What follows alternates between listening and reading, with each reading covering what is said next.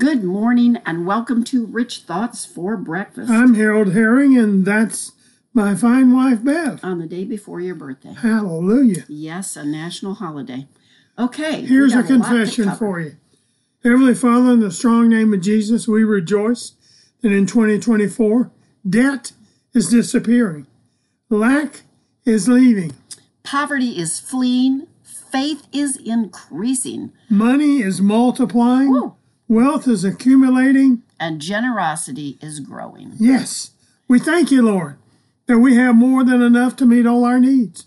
We thank you that today we'll be receiving unexpected checks, gifts, and money. We thank you for stirring creative ideas within us. We thank you for opening new avenues of revenue in our lives. We thank you that we walk in the wisdom and favor of our Heavenly Father. Hallelujah. We thank you that this day you will provide divine appointments, supernatural connections for us. We thank you in advance, Heavenly Father, for all these things. And we give you the glory and the honor as we await with anticipation the manifestation of your power, promotion, and protection this day. In the strong name of Jesus, we pray. Amen. We're so fired up about helping everyone make 2024 the greatest year of their lives. Amen. If you get nothing else from today's call, please let this next statement go deep into your very being. Never allow your circumstances to cloud your thinking or destroy your dreams or make you settle for less than God's best for your life. He has it planned out for you. Before continuing, we're going to do a brief review um, of yesterday's call, and uh, then we'll get right on to today. Hallelujah. Yes, we will. Hallelujah. Glory to God. How about, well, let's just do the complete review. First, we talked about, first day, believing things are going to change. Number two, we talked about being a doer, not a talker. Number three, confession prepares us for success now and forever. And then we talked about yesterday, expect something good is going to happen. Psalm 5353, New International Version. In the morning, O Lord, you hear my voice. In the morning, I lay my requests before you and wait in expectation. If you begin your day with supernatural expectations, and you'll you'll never be disappointed. If something good happens today, why don't you expect it to happen in every other day, in this year and the years to come? Mm-hmm. So let's pick up where we left off on yesterday's call. And may we say, this will be on our website, you know, haroldherring.com under the blogs. You need to, if you want to go back over this or you missed any of those days, you missed something. So Yes, you you need to go back and pick it up.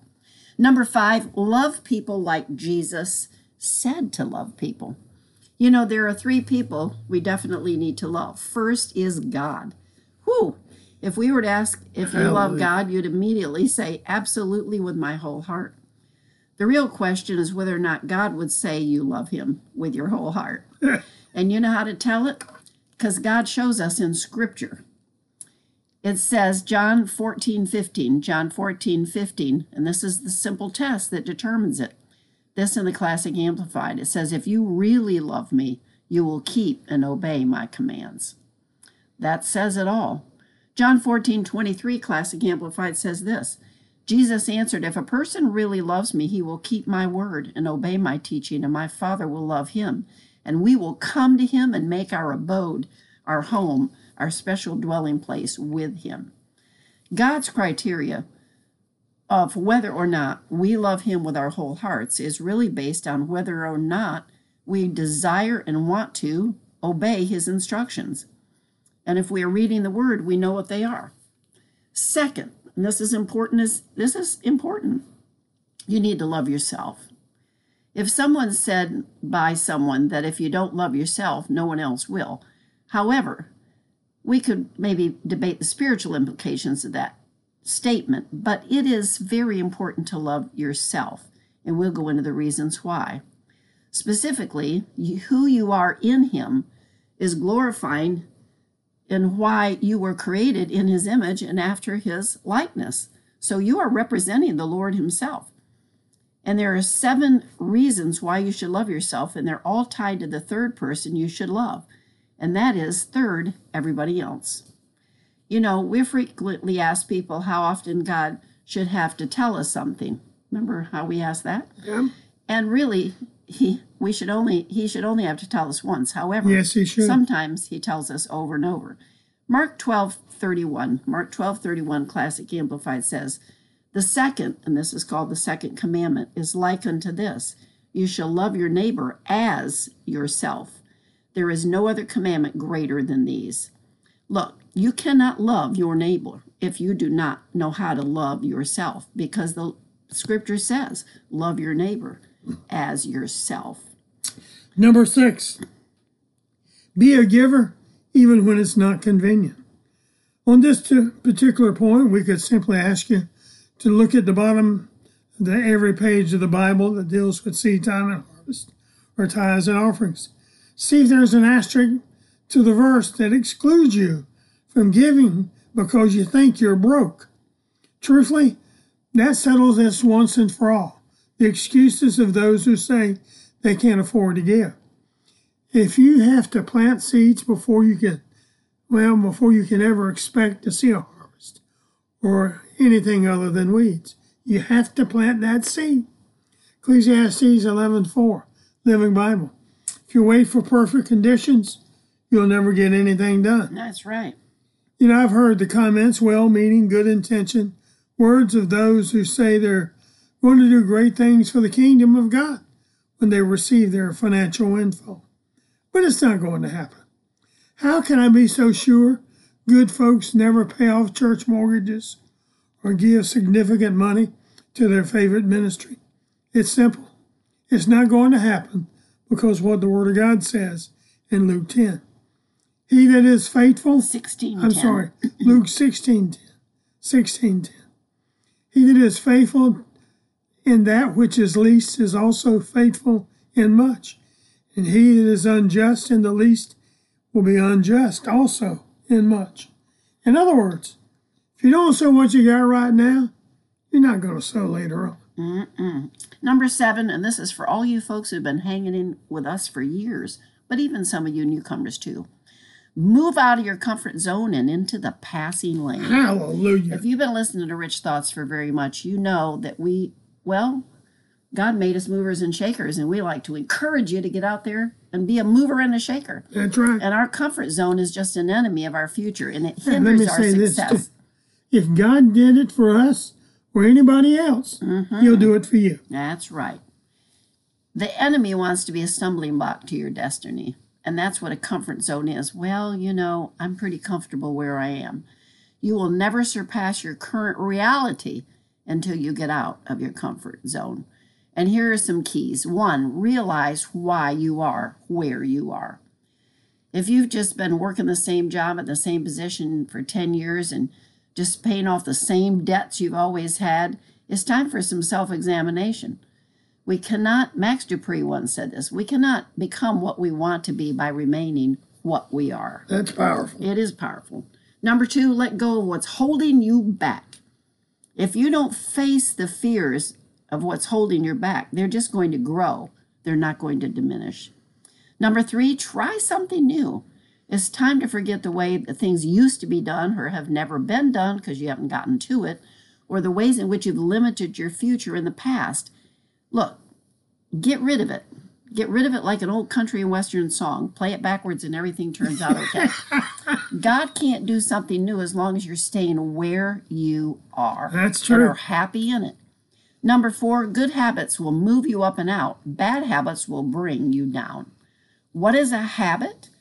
It's simply something you do so often it becomes easy. In other words, it's a behavior you just keep on repeating. You know, we this is this is one thing that you should start your new year with anyway. Every year, you should probably start your month with. What one habit would you like to have more than anything else? Let me give you a scripture that you can base it on. Job 22, 26, 22, 26, Classic Amplified. Ye shall also dec- decide and decree a thing, and it shall be established for you, and the light of God's favor shall shine upon your ways. So when you come up with that habit, you take that Job scripture and apply it and say, Lord, I want to start this new habit that's going to take me out of mediocrity. Number five, maybe you need somebody different in your foxhole. Hmm. If you want to break free from your comfort zone, you need to break free from the people who are just hanging around to be around. Do you have friends that encourage you or do they discourage you? Do they hope have hopes and plans for a future or do they ignore your hopes and plans like, yeah, no big deal? Look at make no mistakes about it. If your friends are laughing at those who want to get get out there and do something, then you know what? You can be certain that they're laughing at if they're laughing at others, they're laughing at you. And you need to break free from people who have that kind of mentality. Absolutely. That's so good.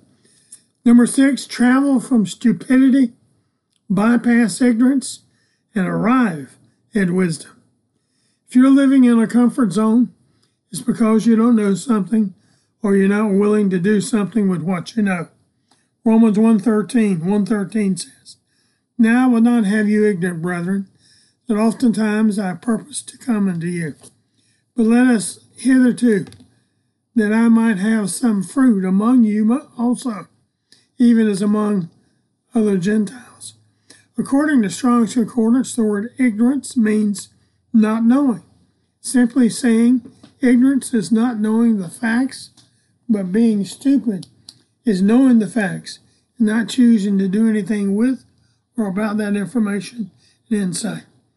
There's, well, there's a honey, there's a cure for ignorance. That's right. Two words get knowledge. That's right. Number seven, keep yourself motivated during your comfort zone exodus.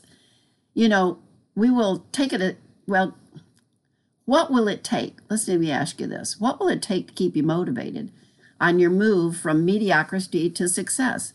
Maybe it's just being tired of the way you're living and you want to do things better, taking you from average to excellent, from your comfort zone to the throne. I like that. A successful person is always blessed and motivated by the successful testimony of others, knowing it won't be long before you know what? You'll be joining them. When we can get as excited about somebody else's success as we are our own, we need to watch out because success is going to just overtake you. And one of the keys while you're on your daily commute is turn off your radio and turn on your imagination. Come on now. Your future is in front of you. You don't need to be, well, lulled to sleep by something when you could be thinking exciting, rich thoughts from the Word of God. So So is believe, that's it. do, That's right. confess, Yes. expect, Expect. love, mm. and give and get out of your comfort zone. These are the seven best things you can do That's right. to maximize every day in 2024. Think of it. Until tomorrow morning at 8.30 Eastern, God bless you. Happy trails. And keep thinking rich thoughts from the Word of God. we love you. We appreciate you. God bless you. Bye-bye.